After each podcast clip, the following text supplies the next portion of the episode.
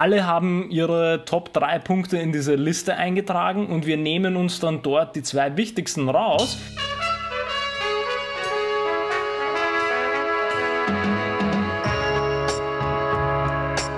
Das Thema für heute ist äh, eines, das wir schon ein paar Mal zwischendurch so äh, aufgebracht haben, aber uns ist jetzt irgendwie über die letzten Wochen wieder bewusst geworden, dass es eigentlich ein sehr interessantes, breit gefächertes Thema ist, nämlich das Thema rund um Besprechungen. Und ähm, ich glaube, was wir besprechen möchten in dieser Folge sind so ein bisschen diese feineren Fragen, die wir eben bisher noch nicht so ins, ins Detail ähm, ausdiskutieren konnten, nämlich die Überlegungen von Online-Meetings im Vergleich zu Offline-Meetings und dann genauer vielleicht die, die generelle Überlegung mit, wie strukturiere ich Meetings, dass tatsächlich was sozusagen was Sinnvolles dabei herauskommt am Ende.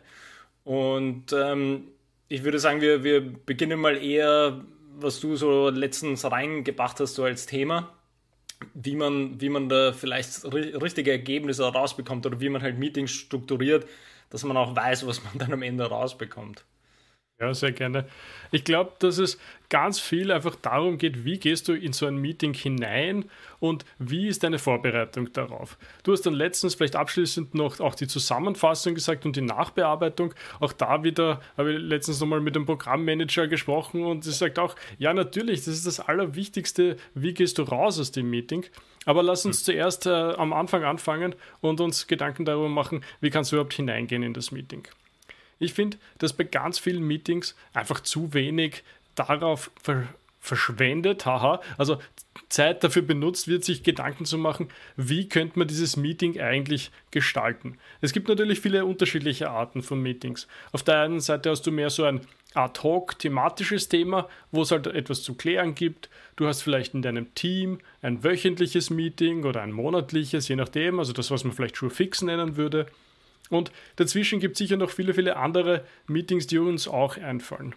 Und worauf ich damit hinaus möchte, ist, je nach Ziel und Zweck dieser, dieses Meetings, dieser Besprechung, musst du halt ein bisschen anders herangehen an die Sache. Musst du andere Dinge bedenken, solltest du überhaupt Dinge bedenken. Und ja, ich glaube, da können wir dann einfach Stückchen für Stückchen uns, glaube ich, dem Thema ein bisschen annähern. Ja, auf jeden Fall. Was da, glaube ich, auch so ein interessanter Fall ist, wo wir ja doch immer wieder drüber sprechen, ist halt generell äh, die Sinnhaftigkeit von Teambesprechungen so allgemein, würde ich jetzt sagen, wo wir natürlich immer für äh, oder nicht immer, aber halt in vielen Fällen für so One-on-One-Gespräche plädieren, weil das einfach auf einer individuellen Ebene zwischen Führungskraft und Mitarbeitern natürlich viel mehr bringt, als wenn man jetzt in einer großen Gruppe etwas macht. Aber die Punkte, die du jetzt schon äh, eingeworfen hast, die muss man, glaube ich, auch rausheben, weil zum Beispiel so, sagen wir es mal, grob wöchentliche oder sagen wir zweiwöchentliche in einem regelmäßigen Abstand stattfindende Schurfix-Geschichten, die machen, glaube ich, alle, die kennen auch alle, da sitzt man meistens drin und fragt sich, wieso man dort drin sitzt. Und das muss man auch so sagen. Und da kommt aber, finde ich, genau schon diese erste spannende Frage, nämlich, ist es generell sinnvoll oder ist es generell, ich sage es andersrum, ist es generell einfach sinnlos, sein eigenes Team abzudaten über die Dinge, die man macht in einer Besprechung? Und ich würde sagen, nein, natürlich nicht. Also das ist ja nicht der, der, der Punkt. Aber wenn wir jetzt alle an unsere eigenen Surefix-Erfahrungen äh, denken, dann würden wahrscheinlich 80 Prozent äh, zustimmen und sagen, ja, eigentlich ist es mehr so ein, ja, okay, wir, wir lesen unsere To-Dos vor oder wir, wir sagen, was wir gemacht haben. Und dafür in der Form würde ich argumentieren, ist das, ist das Meeting oder die Besprechung wieder nicht sinnvoll. Aber das kann man durchaus anders strukturieren. Und das ist ja genau das, worauf wir jetzt quasi hinaus wollen, nämlich wenn ich es unbedingt haben möchte, sozusagen, dass äh, mein gesamtes Team übereinander Bescheid weiß, also wo man vielleicht in seinen Listen und in seinen To-Dos und in seinem Progress steht. Hängt natürlich auch vom Business ab und würde mich interessieren, wie, wie ihr das macht, weil bei euch ist das ja ganz viel natürlich mit, äh, mit wirklich konkreten Entwicklungsschritten von irgendwie Code und von Entwicklungen von Produkten. Das ist vermutlich anders als jetzt bei uns. Ähm, in der Uni oder im Bildungsbereich, wo es vielleicht mehr Projekte gibt, die sich einfach längerfristig ziehen. Aber vielleicht so als, als kurzen Initialgedanken, was ich da tatsächlich sehr interessant finde, ist vielleicht mit diesem Konzept von Flipped Learning oder Flipped Classroom dann zu denken, wo ja irgendwie die Idee dran ist, dass man zu Hause sozusagen die Sachen ausarbeitet, die, die, die, die Aufgaben, die man hat, und dann gemeinsam vor Ort diese Fragen, die aufgetaucht sind, währenddessen klärt. Und in so einer Richtung würde ich fast einen Schurfix wieder sinnvoll finden, weil wenn ich im Vorhinein ähm, zum Beispiel selbstständig schon meinen Progress in eine Liste schreiben kann, dann können vielleicht andere das auch schon vorher lesen und wenn wir zu diesem unter Anführungsstrichen Schurfix-Termin kommen, dann können wir dort darüber reden, welche Probleme es gibt. Und dann würde auch vielleicht diese, diese, dieses Gefühl von, von Sinnhaftigkeit wieder ein bisschen zurückkommen, weil ja, ich möchte ja nicht unbedingt hören, was du an zehn Sachen gemacht hast, sondern ich möchte eben wissen, was hast du konkret vorangebracht, wo hast du Probleme, wo könnte mir jemand helfen und so weiter und so fort. Das finde ich eigentlich ganz interessant, so an dieses Design zu denken von, von Besprechungen. Ich finde das gerade super, dass du Flipped Learning sagst. Ich habe den Begriff so noch nie gehört und habe mir gerade gedacht, ja, das ist doch aber eigentlich genau das, was ich immer äh, der Uni vorgeworfen habe, äh, in unserem Fall, dass das einfach, es bringt mir doch nichts, dort die Basics äh, vorgelesen zu bekommen und dann irgendwie alleine auf die komplizierten Sachen draufzukommen. ist ja doch viel intelligenter, wie du gerade vorgeschlagen hast, zuerst sich die Basics einfach selber durchzulesen und dann mit dem Wissen dann in die Spezialisierung hineinzugehen und dann zu diskutieren, was man aufgrund dessen an interessanten Sachen sozusagen Gedanken hatte, Fragen mhm, hatte, mhm. etc. Also kannst mich plus plus one, ich bin, bin dabei. Ja. Ähm, ja, natürlich. Also das, was du gerade aufgezählt hast, das, das ist sicher natürlich schlechtes Design zu einer Besprechung. Und ich finde auch dieses Wording wichtig. Also dass man einfach sagt, es gibt einen Plan, es gibt eine Überlegung, die ich als üblicherweise Führungskraft habe, wenn ich in so eine, zum Beispiel in einen Schuhfix hineingehe. Wie möchte ich das gestalten? Wie möchte ich die Partizipation der Teilnehmer hochhalten? Wie möchte ich dafür sorgen, dass die rausgehen und sich denken, das, war, das waren gut investierte 45 Minuten oder 60 Minuten? Und ich glaube, wenn man mit diesen Fragen sich beschäftigt und einfach, wir, wir sprechen oft über Reflexionsebene und wie wichtig das ist, ich glaube, wenn man das macht und diesen Termin dafür nutzt, um an dem sozusagen dem Prozess oder am, am Team oder wie, wie, du das nennen möchtest, ja, an der Zusammenarbeit, wenn du die Zeit dafür nutzt, an dem zu arbeiten, dann kommen auf einmal Dinge raus. Dass du jetzt gerade drei To-Dos abgehakt hast, ja, mag vielleicht spannend sein, wenn es irgendwie meinen Bereich betrifft oder so, ja, wo man dann irgendwie vielleicht Synergieeffekte aufzielen können oder dann sagen können, ah, du hast das schon gelöst, ich habe das übernächste Woche ein ähnliches Thema, vielleicht können wir uns da mal kurz ähm, abstimmen diesbezüglich. Okay, ja. Aber dann reicht irgendwie ein Satz ähm, zu, was ich gemacht habe. Kann man ja gerne tun, irgendwie so als Willkommens-, als Eröffnungsrunde, um sozusagen mal reinzukommen und warm zu werden. Du musst ja auch bei vielen Besprechungen, speziell wenn es um interessante, harte Themen geht, so eine gewisse, wie in einem Film, halt so eine, so eine Spannungskurve haben. Ne? Du kannst nicht einfach mit dem, mit dem super Topic, was total intensiv ist, total wichtig ist, kannst du nicht einfach starten, so wumm, mit dem starten wir da jetzt einmal. Ne? Mm, mm. Da, da, da, sitzt jeder dort, ist noch gar nicht angekommen und, und, und äh, äh, wie jetzt, ja? ja? Und dann vielleicht, und das entscheiden wir jetzt und gehen wir, ne? Das geht nicht. Du musst einmal ankommen, ne? du musst einmal ein, zwei lockere Themen, die irgendwie jeder vielleicht dann durchnickt und sagt, ja, das passt, das können wir so machen, ist gut. Ne? Und dann dich einfach dem annähern und diesen Raum halt auch nützen, um, um ihn aufzumachen, um zu sagen, warum, wo, was taugt dir an unserer Zusammenarbeit? Ne? Auch so ein bisschen retrospektive Elemente einbringen. Damit sollten wir starten, damit sollten wir aufhören, das möchten wir, sollten wir weitermachen. Ja?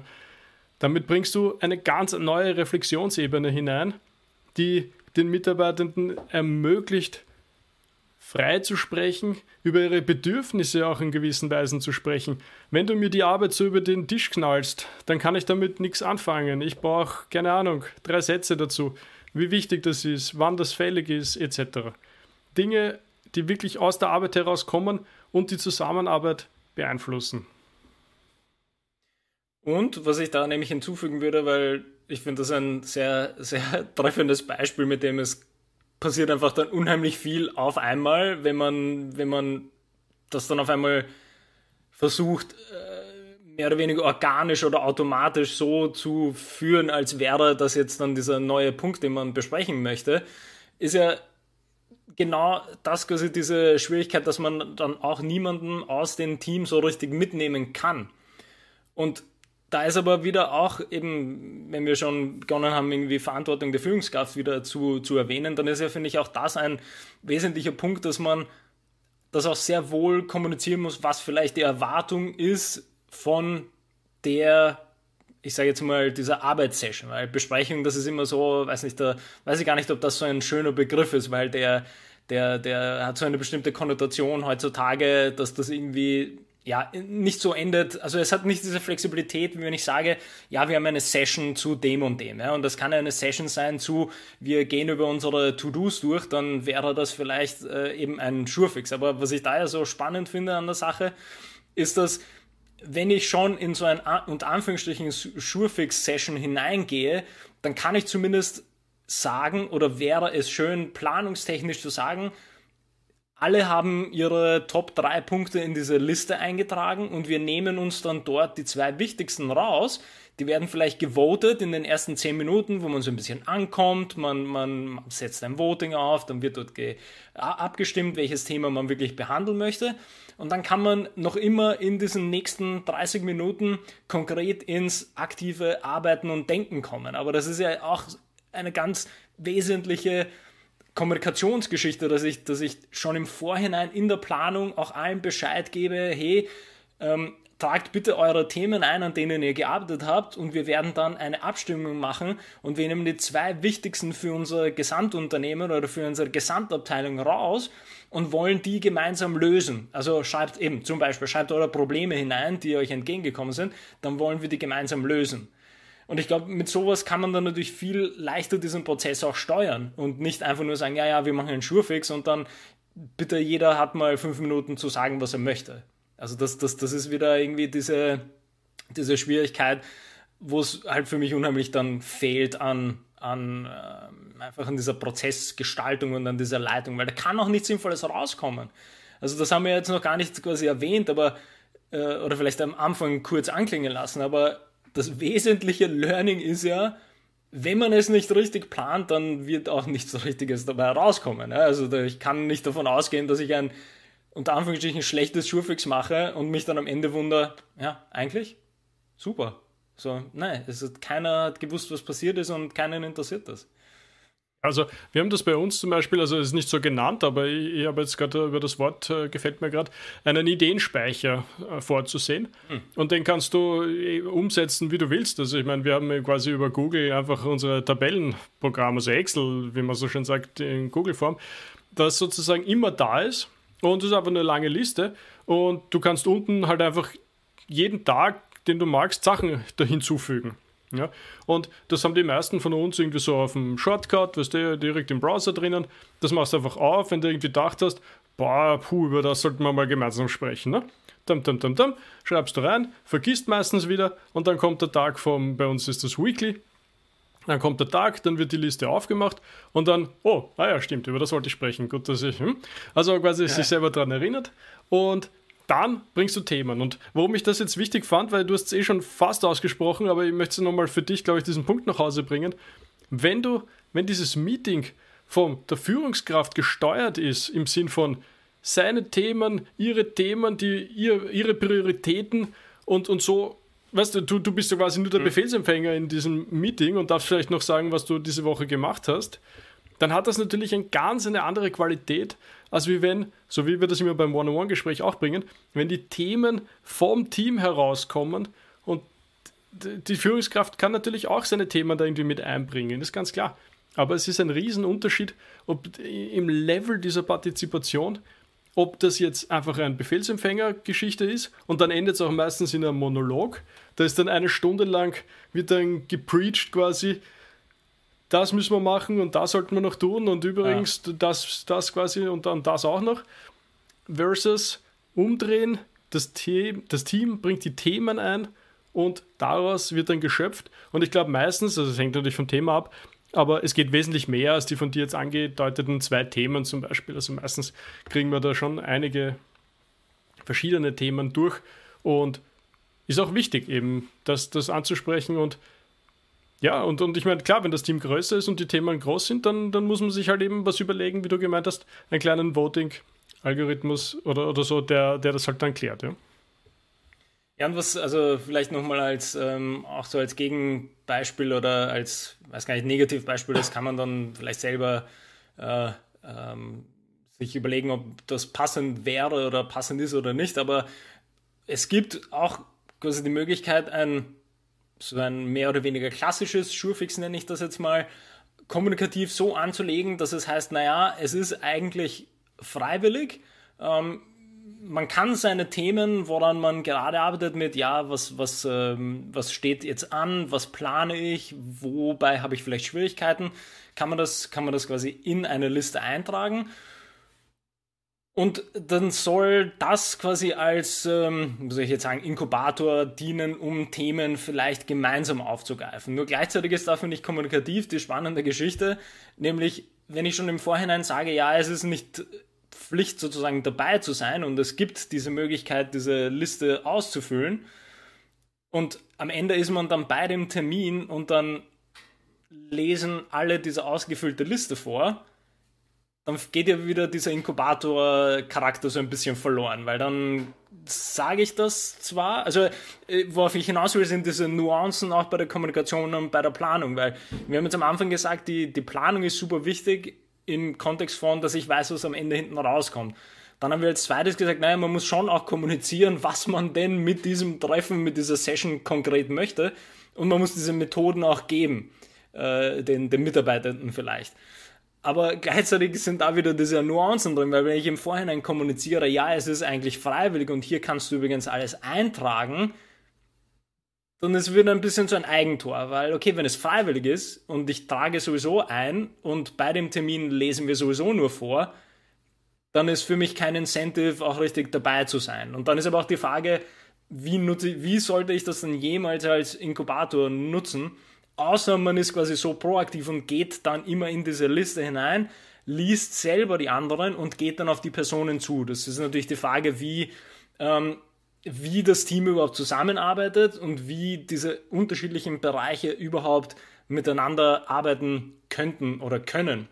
Vielleicht als, als kleinen Abschluss äh, aus, aus meinem Bereich, also aus meiner Abteilung, beziehungsweise halb aus dem Projekt, da ist es unheimlich schwer, weil wir halt einfach an vier Projekten gleichzeitig sozusagen arbeiten, aber jede Person an einem anderen Projekt. Das heißt, selbst wenn ich in die Liste hineingehe und nachlese, was die anderen machen, kann ich damit nichts anfangen, weil es einfach in dem Fall für mich konkret nicht relevant ist. Nur dann ist wieder die Frage, wozu haben wir dann die Liste generell und wozu haben wir dann so einen Schurfix-Termin, wo wir sowieso nur vorlesen. Also da muss man wieder diese Nuancen haben von, wie kommuniziere ich das und was ist mein Ziel, was ist mein, mein wie wir es jetzt am Anfang gesagt haben, mit diesem Flipped, äh, Flipped Talking oder wie auch immer man das jetzt nennen möchte, dass ich auch weiß, was dann hinten dabei rauskommt. Also welche Aufgabe gebe ich den Mitarbeitenden außerhalb dieser Besprechungssessions und mit welchen möchte ich sie dann wieder wegschicken nach den Besprechungen.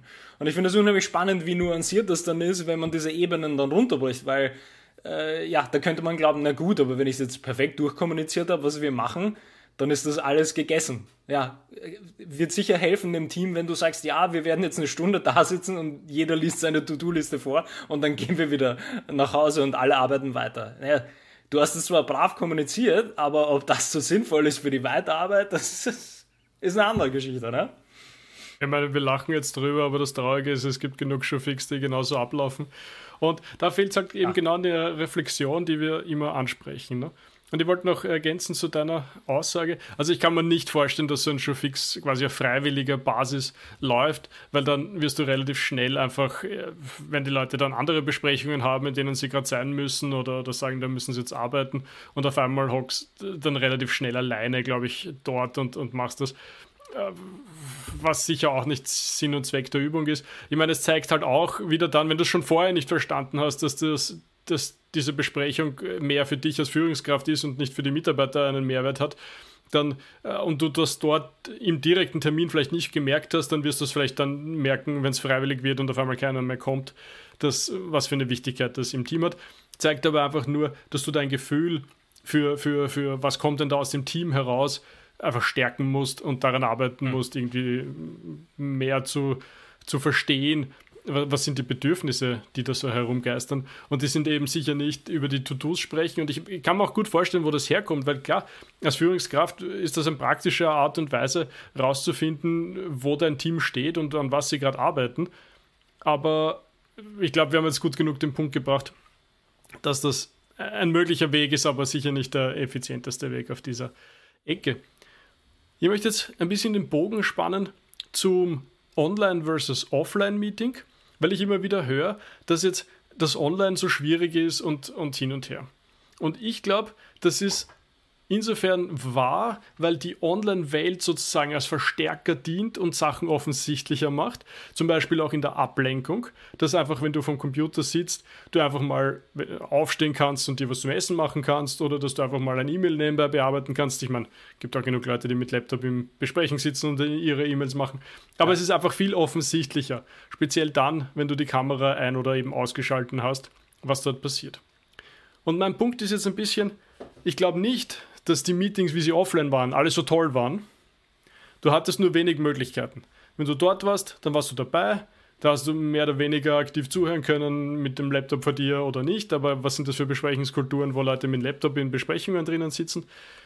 Und gleichzeitig aus Höflichkeit allein schon heraus kannst du quasi einfach dann nicht halt dort sitzen und ich weiß nicht, die Arme verschränken und, und, und am Fußboden schauen oder so, ja. Was du aber eigentlich gern tun würdest. Und das gelingt wahrscheinlich online, und das, damit meine, das meine ich mit dieser Verstärkung, das gelingt dir online halt viel leichter. Du kannst einfach nebenbei irgendwas anderes arbeiten, du kannst einfach mal aufstehen, wenn du das Video ausgeschaltet hast, dann kannst du überhaupt alles machen, was du willst. Und, und, und da wird das einfach viel klarer und viel offensichtlicher, was sicher schon seit Jahren davor auch ein Problem war. Und bringt mich einfach wieder nur dazu zurück, Überleg dir doch bitte, warum machst du dieses Meeting, was bringt es dir als Führungskraft und was soll es deinen Mitarbeitenden bringen, damit sie auch etwas davon haben und eigentlich unter Anführungszeichen gerne in dieses Meeting gehen, weil warum nicht? Ja. Ja, das ist genau der Punkt, der mir jetzt auch zwischendurch wieder eingefallen ist, äh, dieser, auch dieser, vielleicht dieser allgemeine Begriff von vielleicht Empowerment, weil ich das zum Beispiel sehr gerne gemacht habe bei, bei Seminaren, jetzt mit Studierenden zum Beispiel, die halt auch online waren, äh, die letzten zwei Jahre mittlerweile. Und was ich immer sehr interessant fand, ist auch schon am Anfang die Diskussionen zu ein Ja, aber was ist dann irgendwie, Kamera ist aus und Mikro ist aus und man weiß nicht, ob da irgendwie zugehört wird. Und das sind für mich irgendwie zwei Sachen immer wieder bewusst geworden. Also was ich immer gemacht habe, ist für mich einfach dieses, dieses Empowerment für quasi die, wie du es auch jetzt erwähnt hast, dass diese Menschen gerne zu diesen Terminen überhaupt kommen. Und da war einerseits für mich in die Gruppe zu fragen, was, was ist euch am liebsten als Gruppe? Wollen wir alle Kameras ein? Wollen wir alle Kameras aus? Ist es egal? Wie will man sich zu Wort melden können? Nur im Chat oder aufzeigen? Und ich fand das schon mal so einen interessanten Punkt, wo ich dann, ich nehme die Ergebnisse und was dann am Ende hinten dabei rauskommt, weil wenn es irgendwie 20 Leute sind und irgendwie die Hälfte sagt, ja, ich möchte gerne mit Kamera und die andere Hälfte sagt ohne, dann ist, ist quasi, gibt es kein Ergebnis, ja, weil dann werden die einen ihre Kamera anhaben. Ich werde nicht quasi mit keiner Mehrzahl werde ich niemanden zwingen, aber gleichzeitig ist einfach dieses, dieses, äh, diese Teilhabe an schon dem Design einer Besprechung schon viel mehr gegeben. Weil dann weiß ich wenigstens, ja, okay, ich wurde gehört und okay, ich habe halt meine Gründe, wieso ich es ausschalten möchte. Ja, das ist voll okay. Aber ich weiß zumindest, dass andere werden es einschalten, weil sie gerne so kommunizieren. Und gleichzeitig kommt dann vielleicht der nächste Punkt mit, ich weiß zumindest, wie ich mich dann zu Wort melde. Vielleicht muss ich im Chat was schreiben oder bei den diversen Programme, Programmen diese Handhebefunktion ähm, äh, quasi anklicken und ich bin da trotzdem nicht vergessen. Das heißt, ich möchte schon teilnehmen an dem Meeting, auch wenn ich keine Kamera habe.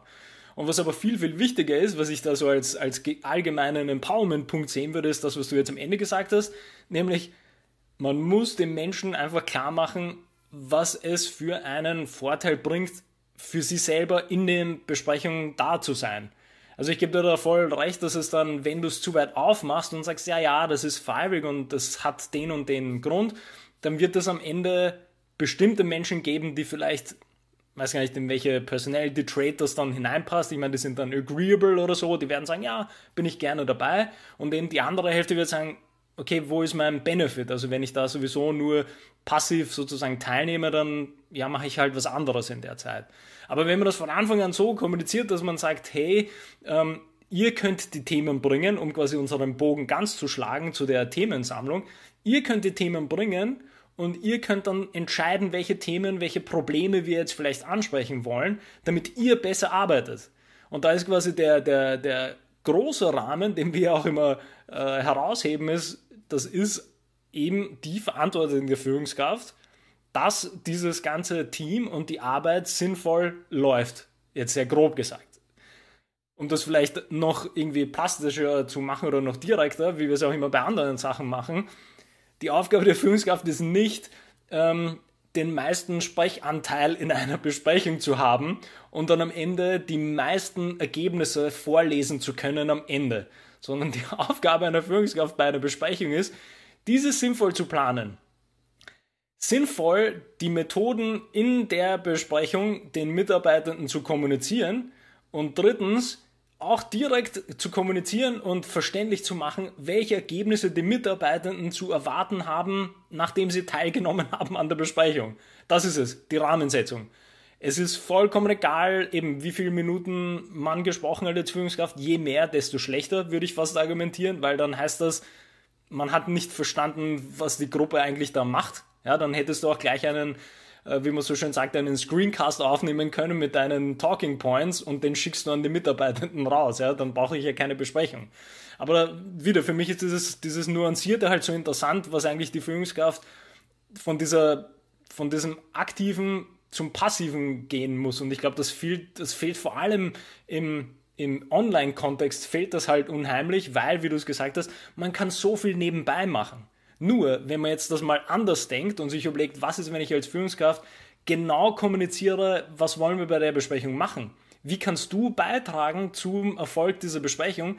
Dann würde ich fast garantieren, dass da kein Mensch währenddessen sein Müsli isst und sein Slack-Channel offen hat und äh, noch nebenbei irgendwie seine Pflanzen gießt und mit einem Ohr nur mithört und in der Wohnung herumgeht.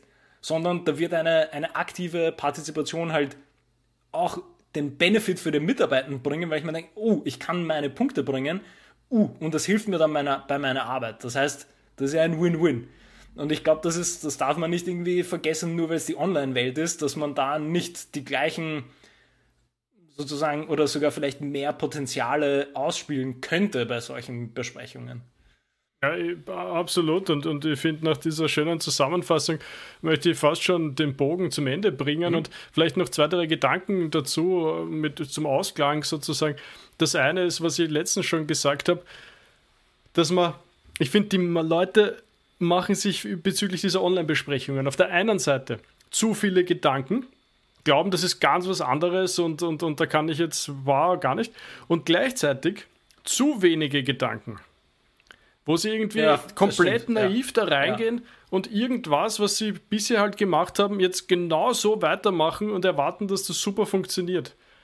Und es ist diese Gleichzeitigkeit. Es ist, du kannst viele Übungen so leicht genau gleich machen, du musst halt zwei Minuten drüber nachdenken, dass du das jetzt umändern musst halt und dann geht's aber.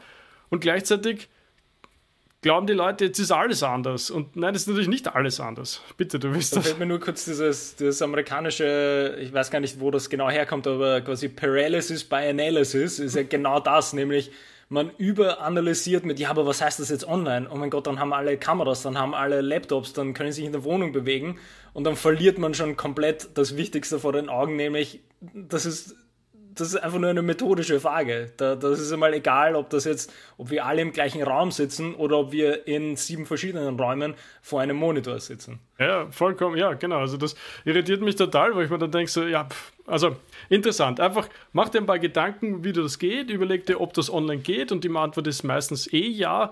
Und, ja, und die Frage, wie du gemeint hast, ja, die generelle Frage, die hat null Unterschied, ob das online oder offline ist. Mach ein Meeting, was Leute interessant finden, beschäftige die Leute, du sie nicht mit sinnlosen Sachen zubinden. Und dann vielleicht noch zwei Anekdoten dazu. Äh, von, die eine von Joko, wo er gemeint hat, die Leute glauben immer, eine Führungskraft trifft nur den ganzen Tag Entscheidungen. Das ist quasi der Entscheider schlechthin. Ne? Und sagt er, ja, das, das, ja, natürlich muss man immer wieder Entscheidungen treffen.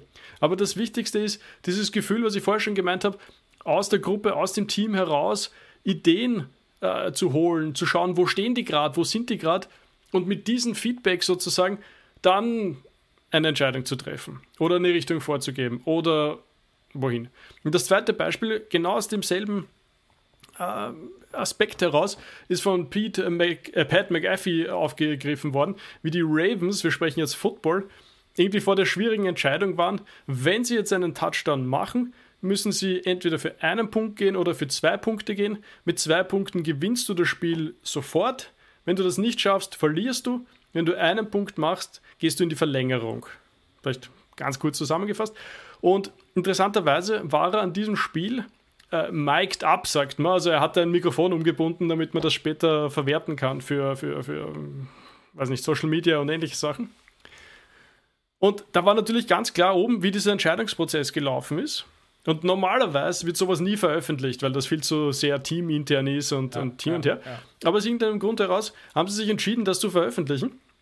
Und man hat einfach gesehen, dass der Head Coach, der eigentlich als relativ, ähm, wie sagt man, ähm, selbstbewusst und machtbewusst gilt, dass er viel ja, vorgibt und er der, der, der Chef ist sozusagen, hat man gesehen, wie er das anlegt, wie er mal zu dem, zu dem Quarterback geht zum Beispiel und ihn fragt, du, wenn wir da jetzt den Drive runter machen und du den Touchdown machst, sollen wir dann für zwei gehen oder für eines? Ja, hat er ihm einfach so im Gespräch gesagt und noch dazu gleich die, die, das abgesettet, so nach dem Motto, wir, wir machen das jetzt, wir gehen da jetzt übers Feld runter und scoren einen Touchdown. Das war gar nicht die Frage sozusagen, ne? sondern die Frage ja. nur, wenn wir dann den Touchdown gemacht haben, machst du es nur so oder so machen? Ja? ja? Und das hat er dann mit mehreren anderen Spielern auch noch gemacht und auch mit anderen Trainern und so. So quasi, gewinnen wir es dann gleich oder machen wir es über die Verlängerung? Ja, also es ist dann nach hinten losgegangen, das, aber, aber wie immer, der Outcome entscheidet selten darüber, ob die Entscheidung gut war oder nicht. Ne? Man kann mit guten Gründen eine Entscheidung treffen und es ist dann trotzdem das andere gekommen. Ja. Und umgekehrt. Das fand ich einfach nur interessant, um zu zeigen, zu zeigen, du musst als Chef ein gutes Gespür für dein Team haben und nicht abgehoben da irgendwo sitzen und, und irgendwelche Dinge entscheiden. Und alle fragen sich, wie du auf diese Ideen gekommen bist. Ja, also ich glaube, da, da würde ich nur einen Satz anhängen. Das ist wieder diese, diese Partizipation des gesamten Teams bei auch bei methodischen Überlegungen oder beziehungsweise bei, bei Entwicklungsprozessen kommt ja da wieder massiv raus. Ja? Also da, da geht es eben nicht darum, dass man äh, irgendwo hineinkommt als Führungskraft und sofort eine Entscheidung trifft, sondern es gibt immer einen Entscheidungsprozess und den kann man sehr wohl partizipativ gestalten. Klar, in bestimmten äh, Kontexten bleibt das letzt, äh, der letzte Punkt sozusagen bei der Führungskraft, aber das heißt ja nicht, dass man diesen ganzen Weg, der davor quasi kommt, äh, ignorieren muss, sondern ganz im Gegenteil, sondern eher so viele Stimmen wie möglich reinholen muss, weil, ich glaube, das hat auch Jocko auch immer wieder gesagt, das ist ja das ist mehr Information für die Führungskraft. Also je mehr Menschen du reinbringst, desto mehr Informationen bekommst du und das führt letztendlich dann äh, zu einer besseren Entscheidungsfindung, als wenn ich nur einen Datenpunkt habe, nämlich meine eigene Meinung. Ja, also das ist eigentlich auch ein super Beispiel dafür aus dem, aus dem Sport. Absolut, und diese ganze Entscheidungsfindung und die Kommunikation darüber würde mich jetzt gerade riesig reizen, das Thema nochmal voll aufzureißen, aber das lassen wir. Und ich glaube, ja. fürs nächste Mal. Und wir sagen einfach Danke fürs Zuhören und verabschieden uns, oder? Bis zum nächsten Mal, genau. Ja. Nächsten Mal.